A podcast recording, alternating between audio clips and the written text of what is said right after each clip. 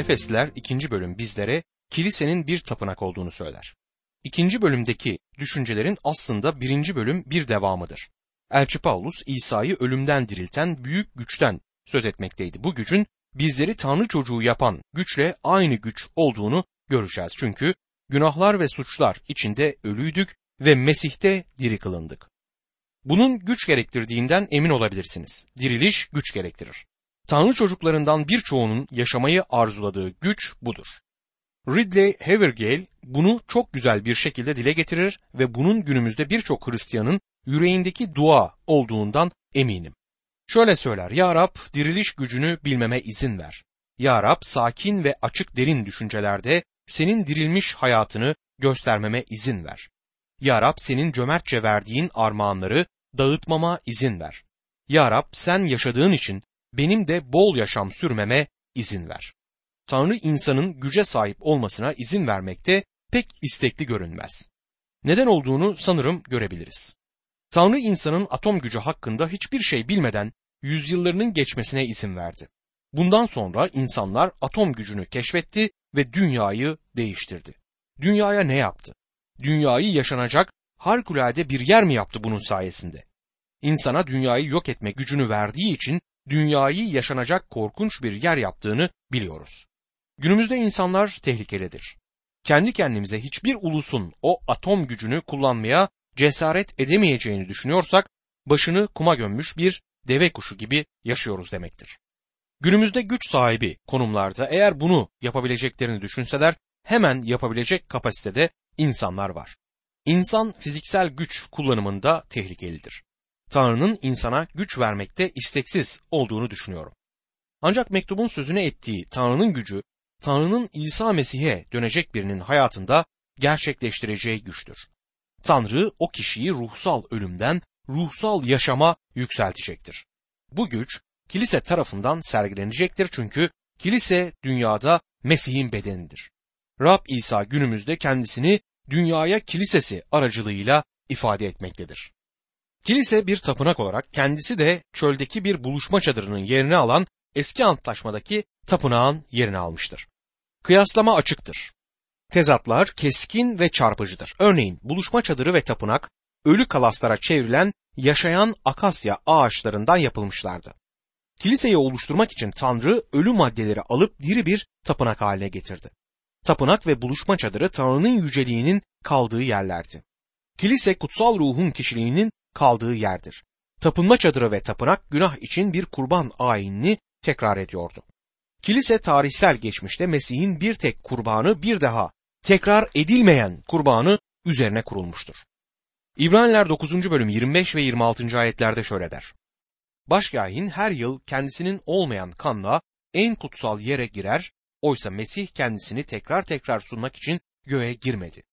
Öyle olsaydı dünyanın kuruluşundan beri Mesih'in tekrar tekrar acı çekmesi gerekirdi. Oysa Mesih kendisini bir kez kurban ederek günahı ortadan kaldırmak için çağların sonunda ortaya çıkmıştır. Burada Tanrı'nın kiliseye tapınakta bir tören düzeni olduğu şekilde bir tören düzeni vermemiş olduğunu vurgulamak istiyorum. Bazıları hamd ilahisi bir dua, ilahiler söyleyip sonra da oturup kutsal kitaptan bir vaaz dinleyince kilise toplantısına gittiğini düşünür. Buna karşın bütün bunlar onlar için boş bir ritüel olabilir. Halbuki kiliseye bir ritüel verilmemiştir. Birisi çıkıp öyleyse bunları yapmamalı mıyız diye soracaktır. Söylemek istediğim şey sadece sözleri söylemenin günümüzde birçok insan için anlamsız bir ritüel haline gelmiş olmasıdır. Bunların anlamı olması gerektiğini düşünüyorum. Anlamlı olduklarında tabii ki yerinde ve doğru olacaklardır. Kilise ritüel ayinleri olmayan bir tapınak olmakla kalmaz. Aynı zamanda kilise elle yapılmamış bir tapınaktır. Kilise çağının etkileyici gerçeği Tanrı'nın bireyler olarak inanların içinde yaşamasıdır. Elçilerin İşleri 17. bölüm 24 ve 25. ayetler bize bunu açıklar. Şöyle der, Dünyayı ve içindekilerin tümünü yaratan, yerin ve göğün Rabbi olan Tanrı, elle yapılmamış tapınaklarda oturmaz. Herkese yaşam, soluk ve her şeyi veren kendisi olduğuna göre, bir şeye gereksinimi varmış gibi ona insan eliyle hizmet edilmez. Tanrı bütün ulusları tek insandan türetti ve onları yeryüzünün dört bucağına yerleştirdi. 1. Korintiler 6. bölüm 19 ve 20. ayetlerde konuyla ilgili şöyle söyler. Bedeninizin Tanrı'dan aldığınız ve içinizdeki kutsal ruhun tapınağı olduğunu bilmiyor musunuz? Kendinize ait değilsiniz. Bir bedel karşılığı satın alındınız. Onun için Tanrı'yı bedeninizde yüceltin. Burada İsrail'in Tanrısının sadece tapınağın içinde olduğuna hiçbir zaman inanmadıklarını söylemek isterim. Süleyman tapınağı Rabbe adarken 1. Krallar 8. bölüm 27. ayette şöyle der. Tanrı gerçekten yeryüzünde yaşar mı? Sen göklere, göklerin göklerine bile sığmazsın. Benim yaptığım bu tapınak ne ki? Kutsal kitabı bilen her İsrailli Tanrı'nın bir tapınakta, küçük bir kutuda yaşamadığını bilirdi. Liberaller İsraillerin buna inandıkları gibi bir izlenim yaratmaya çalışır. Vanderbilt Üniversitesi profesörlerinden birinin İsraillerin Tanrı konusunda ilkel bir görüşe sahip olduklarını, Tanrı'nın küçük bir kutunun içinde yaşayabileceğini düşündüklerini söylediğini duydum. Ben de o profesörün kutsal kitap hakkında ilkel bir görüşü olduğunu söylemek isterim. Eski antlaşmayı okusaydı İsraillerin buna inanmadığını görecekti. Tanrı onlara kendileriyle buluşacağı yerin tapınak olduğunu söyler. Kurbanlar ve ayinlerle tapınağa gelmelerinin nedeni buydu. Günümüzde kilisede böyle şeyler yoktur. Eski antlaşmadaki tapınakla bir başka keskin tezatta Yahudi olmayan ulusların konumudur. Yahudi olmayan ulusların Yahudiliği kabul eden kişiler olarak gelebildiklerini ve sadece Yahudi olmayanlara ayrılan avluda kalabileceklerini hatırlarsınız.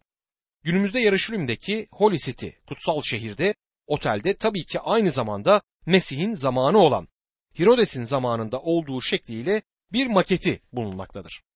Tapınağa baktığınızda Yahudi olmayanların avlusunun sol tarafta uzakta olduğunu görürsünüz. Yahudi olmayanlar fazla yaklaşmazdı. Elçi Paulus bu bölümde Efesler 2. bölüm 13. ayette şöyle söyler. Ama bir zamanlar uzak olan sizler şimdi Mesih İsa'da Mesih'in kanı sayesinde yakın kılındınız. İşte bunu söylemesinin nedeni budur. Gördüğünüz gibi Yahudi olmayan uluslardan olan bizler epey yakına geldik. Hatta Mesih'le birlikte göksel yerlerde oturtulduk. Bundan daha iyisi sanırım olamaz. İkinci bölüm için sanıyorum biraz zemin hazırladık. Bu bölümün konusu olan kilise bir tapınaktır da üç tane ana bölüm görmekteyiz. Bunların birincisi tapınağın yapımı için kullanılan malzemedir. Bunu 1 ila 10. ayetler arasında görüyoruz. İkinci nokta ise bina yapım yöntemidir ki 11 ila 18. ayetler bize bunu açıklar. Ve üçüncü olarak yapının anlamı gelir 19 ila 22. ayetlerde bu Efesler 2. bölümde yapının yani kilisenin anlamını bizlere açıklar. İlk olarak yapının malzemelerine bakalım. Efesler 2. bölüm 1 ve 2. ayetlerde şöyle yazar. Sizler bir zamanlar içinde yaşadığınız suçlardan ve günahlardan ötürü ölüydünüz. Bu dünyanın gidişine ve havadaki hükümranlığın egemenliğine yani söz dinlemeyen insanlarda şimdi etkin olan ruha uymaktaydınız. Şimdi bu ayetleri size ben tercüme edeyim. Suç ve günahlarınızda ölüyken bu dünyanın yani bu toplumun, bu uygarlığın çağına havadaki hafifsiz hava kirliliği, gücün ya da otoritenin hükümranlığına, şimdi söz dinlemeyen çocuklarda etkin olan, yani onlara enerji veren ruha uygun bir şekilde yaşadınız diyor. Sizler bir zamanlar içinde yaşadığınız suç ve günahlarınızdan ötürü ölüydünüz. İngilizcesi ve Kitab Mukaddes şirketinin eski çevresinde ve suçlar ve günahlarınızla ölmüşken sizi diriltti der. Diriltti sözcüğü bu çevirilerde italikle verilmektedir. Bu sözcüğün özgün metinde yer almadığı, çevirinin akışı içinde konulduğu anlamına gelmektedir. Açıklama amacıyla oraya bir şey gerektiğini kabul etmeye hazırım. Ve diriltti sözcüğü iyidir ama ben size özgün dile bakarak anlamını vermeye çalışıyorum. Çeviriyi akıcılaştırmaya çalışmıyorum. İçinde yaşadığınız suç ve günahlarınızdan ötürü ölüydünüz. Bu dünyanın gidişine uygun bir şekilde yaşıyordunuz. Bu çağın ruhuna uygun bir şekilde yaşıyordunuz. Yani sekülerliğe, dünyanın yoluna, bu dünyanın ilkesine uygun bir şekilde yaşıyordunuz demektir. Dünya sözcüğü fiziksel evren anlamına gelmez. Kozmos, toplum, uygarlık ya da günümüzdeki dünyanın yaşam kalıbı veya yaşam biçimi anlamına gelmektedir. Havadaki hükümranlığın egemenine yani söz dinlemeyen insanlarda şimdi etkin olan ruha uymaktaydınız diyor. Şeytan bu ölü malzemeleri alır bizlere suç ve günahlar içerisinde ölüyken enerji verir. Tarikatların karınca gibi meşgul olup sonuçlar elde etmelerinin nedeni budur. Sahte dinler gayretleriyle bizleri utandırırlar. Şeytan onlara enerji vermektedir. İnsanlar bana tarikatların gerçekleştirdiği mucizelerden haberim olup olmadığını soruyorlar. Onlarla tartışacak değilim. Belki de oluyordur.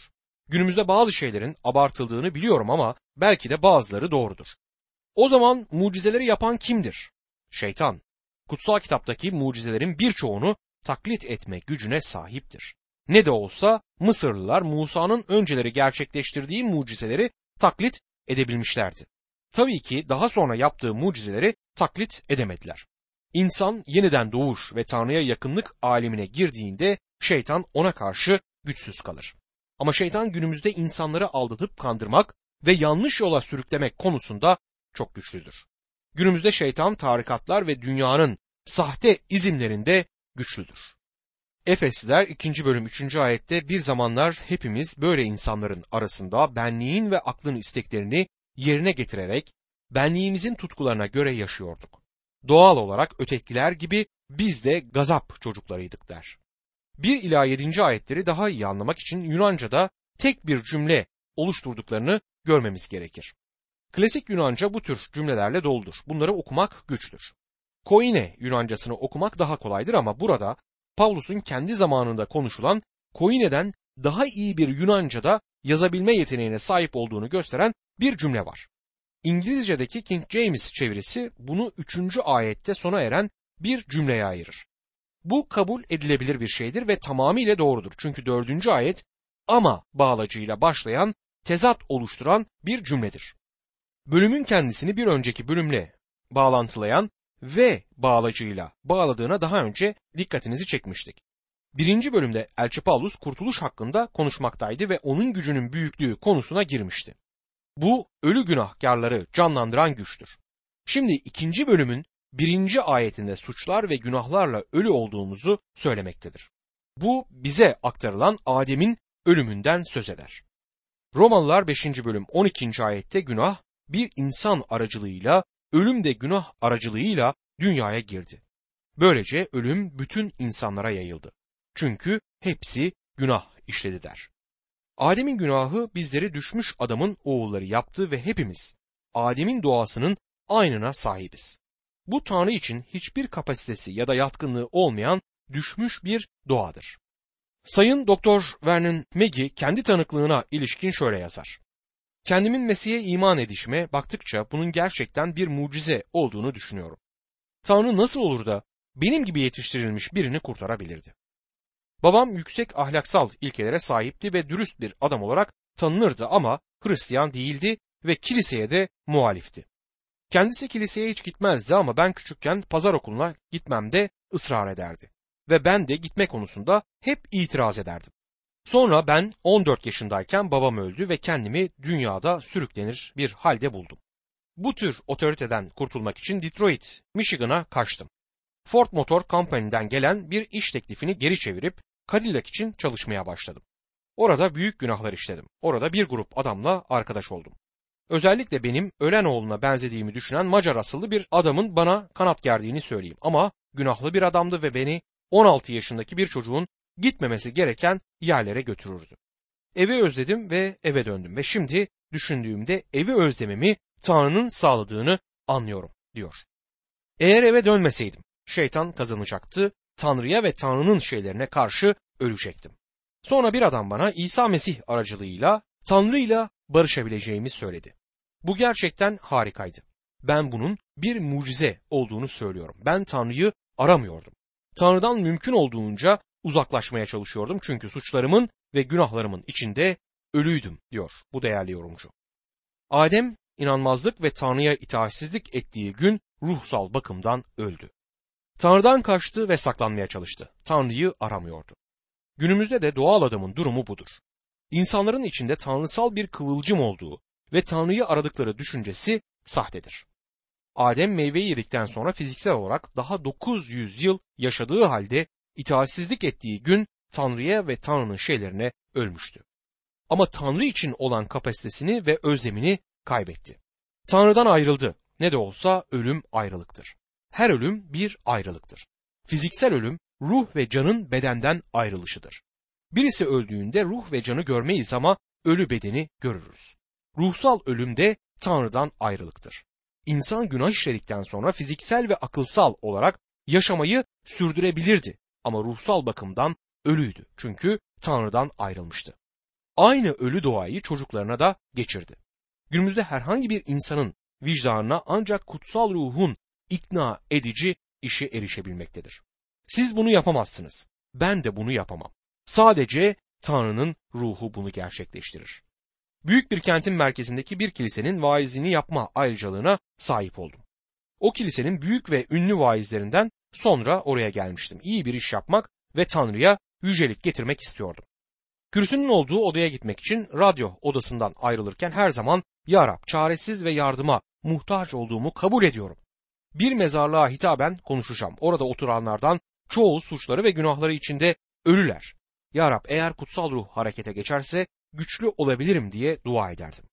Ancak Tanrı'nın ruhu ölü insanların duyabileceği şekilde konuşabilir. Tanrı'nın ruhu harekete geçtiği ve harekete geçmeye devam ettiği için Tanrı'ya şükürler olsun. Rab İsa elçilerine onlara teselliyiciyi göndereceğini söyledi. Yuhanna 16. bölüm 8. ayette o gelince günah, doğruluk ve gelecek yargı konusunda dünyayı suçlu olduğuna ikna edecektir dedi. Bu dünyada yaşayan sizler ve benim bir mezarlıkta yaşadığımızı sizlere söylemek isterim çünkü insanlar ölüdür. Ünlü bir yargıç şu anda yaşamakta olan bir milyon kişi hiçbir zaman ölmeyecek adlı bir mesaj vererek bu ülkenin her yanına seyahat etti. Büyük bir vaiz onun ardından onun gittiği yerlere şu mesajı iletti. Günümüzde yaşayan milyonlarca insan zaten ölüdür. Vaizin söyledikleri yargıcın söylediklerinden daha doğruydu. Milyonlarca hatta milyarlarca insan suçları ve günahlarından ötürü ölüdür. İhtiyar bir İrlandalı'dan bir mezarlığı tanımlamasını istemişler. O da mezarlık ölülerin yaşadığı bir yerdir demiş. Bu da dünyamızı çok güzel tanımlar. Suç Adem'in yaptığı şeydir. Tanrı'nın koyduğu sınırı aştı. Günah hedefe isabet ettirememektedir. Bizler Tanrı'nın standardına erişemiyoruz. Durumumuz budur. Suçlar ve günahlar içinde ölü ve şeytan tarafından enerji verilen kişileriz. Bu bizim kurtulmadan önceki tanımımızı oluşturur. Ve bu dünyada yaşayan her kurtulmamış kişi ruhsal bir zombi gibi yaşamaktadır. Geçmişimizin tanımı çok güzel değil. Bu çağın ruhuna göre yaşadık. Topluma, uygarlığa ve dünyanın yaşam biçimine uyduk. Havadaki gücün yöneticisine, itaatsizlik içindeki çocuklara enerji veren ruha göre yaşadık. Bu şeytandır ve insanları alıp yönetir.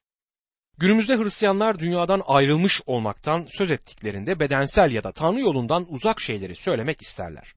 Kayıp dünyanın karakteristik günahları akılsal ve ruhsal günahlardır ve ben aslında bunların Tanrı'nın gözünde fiziksel günahlardan daha kötü olduklarını düşünüyorum. Yakup 4. bölüm 1 ila 4. ayetlerde aranızdaki kavgaların, çekişmelerin kaynağı nedir? Bedeninizin üyelerinde savaşan tutkularınız değil mi? Bir şey arzu ediyor, elde edemeyince adam öldürüyorsunuz. Kıskanıyorsunuz, istediğinize erişemeyince çekişip kavga ediyorsunuz. Elde edemiyorsunuz çünkü Tanrı'dan dilemiyorsunuz. Dilediğiniz zaman da dileğinize kavuşamıyorsunuz. Çünkü kötü amaçla tutkularınız uğruna kullanmak için diliyorsunuz. Ey vefasızlar! Dünya ile dostluğun Tanrı'ya düşmanlık olduğunu bilmiyor musunuz? Dünya ile dost olmak isteyen kendini Tanrı'ya düşman eder diyor kutsal kitap. Yakup 4. bölüm 1 ila 4. ayetler. Pazar günleri birçok kişi kiliseye bir kilise faresi kadar dindar bir şekilde. Bu nasıl bir dindarlıksa gelir ve dünyadan ayrılmış olduklarını düşünürler. Pazartesi sabahı ise herkes kadar zalim, katı ve doların peşinde olarak bu katı iş dünyasına yeniden dalarlar. Kendileri için, kendi bencil arzuları için sahip olmak istemektedirler. Yakup'un sözüne ettiği şey işte budur. İnanlı bundan kurtulmalıdır. Yuhanna bunu şu şekilde dile getirir. 1. Yuhanna 2. bölüm 15 ila 17. ayetler arasında. Dünyayı da dünyaya ait şeyleri de sevmeyin. Dünyayı sevenin babaya sevgisi yoktur. Çünkü dünyaya ait olan her şey Benliğin tutkuları, gözün tutkuları, maddi yaşamın verdiği gurur babadan değil dünyadandır. Dünyada, dünyasal tutkularda geçer ama Tanrı'nın isteğini yerine getiren sonsuza dek yaşar. Günümüzde büyük bir günah içinde yaşamadıklarını söyleyen pek çok kişi var. Hayır ben bu günahları işlemem. Bazı insanların yaşadığı ya da davrandığı gibi davranmam derler. Doktor Champel Morgan onlar gibi yaşamayı ister miydiniz diye sorar. İnsanların televizyon ekranında günah işlemelerini seyretmekten hoşlanıyor musunuz? Hoşlanmanızın nedeni sizin de aynı şeyleri onlar aracılığıyla hayalinizde gerçekleştirmenizdir. Kaybolan oğul hikayesinin birçok kişi için çok popüler olmasının nedeninin onun bazen vaaz edildiği biçim olduğunu düşünüyorum. Rabbi İsa'nın çocuk uzak ülkedeyken işlediği günahların hiçbirinden söz etmediğine dikkat edersiniz. Ama ben kaybolan oğulla birlikte bir gece kulübünden diğerine, bir bardan diğerine, bir randevu evinden diğerine götürüldüğünüz pek çok vaaz dinledim. Bazı kutsallar bu vaazlardan çok hoşlanırlar. Çünkü bunları dinlerken bunlar aracılığıyla günahın tadını çıkarmışlardır. Yuhanna dünyayı sevmeyin derken söylemek istediği şey budur. Dünyayı gerçekten seviyor musunuz? Dünya hakkında neler hissediyorsunuz? Karımla birlikte denize sahili olan büyük bir kente ilk geldiğimiz zamanı hatırlıyorum. Küçük bir kasabadan daha yeni gelmiştik. Aslında o zamana kadar ufacık bir iki su birikintisinden başka bir şey görmemiştim. Bu kocaman denize hayran kaldık. O sahil kentinden gemiyle bir adaya gitmemiz harikaydı. Ben ve eşim çok güzel bir zaman geçirdik. Çok güzeldi. O akşam ayrıldığımızda vapura bindik ve vapurun üstüne çıktık. Her şeyi görmek istiyorduk. Seyrederken ada solmaya başladı ve müzik kesildi. Karıma hayatımın en güzel günlerinden birini yaşadım. Her anından zevk aldım ama eğer şimdi bu ada batsa bir damla bile gözyaşım akmaz çünkü burada olan hiçbir şeyi sevmiyorum dedim. Sonra da umarım dünya hakkındaki tutumum her zaman böyle olur diye ekledim. Sevgili dostum, senin dünya hakkındaki tutumun nedir?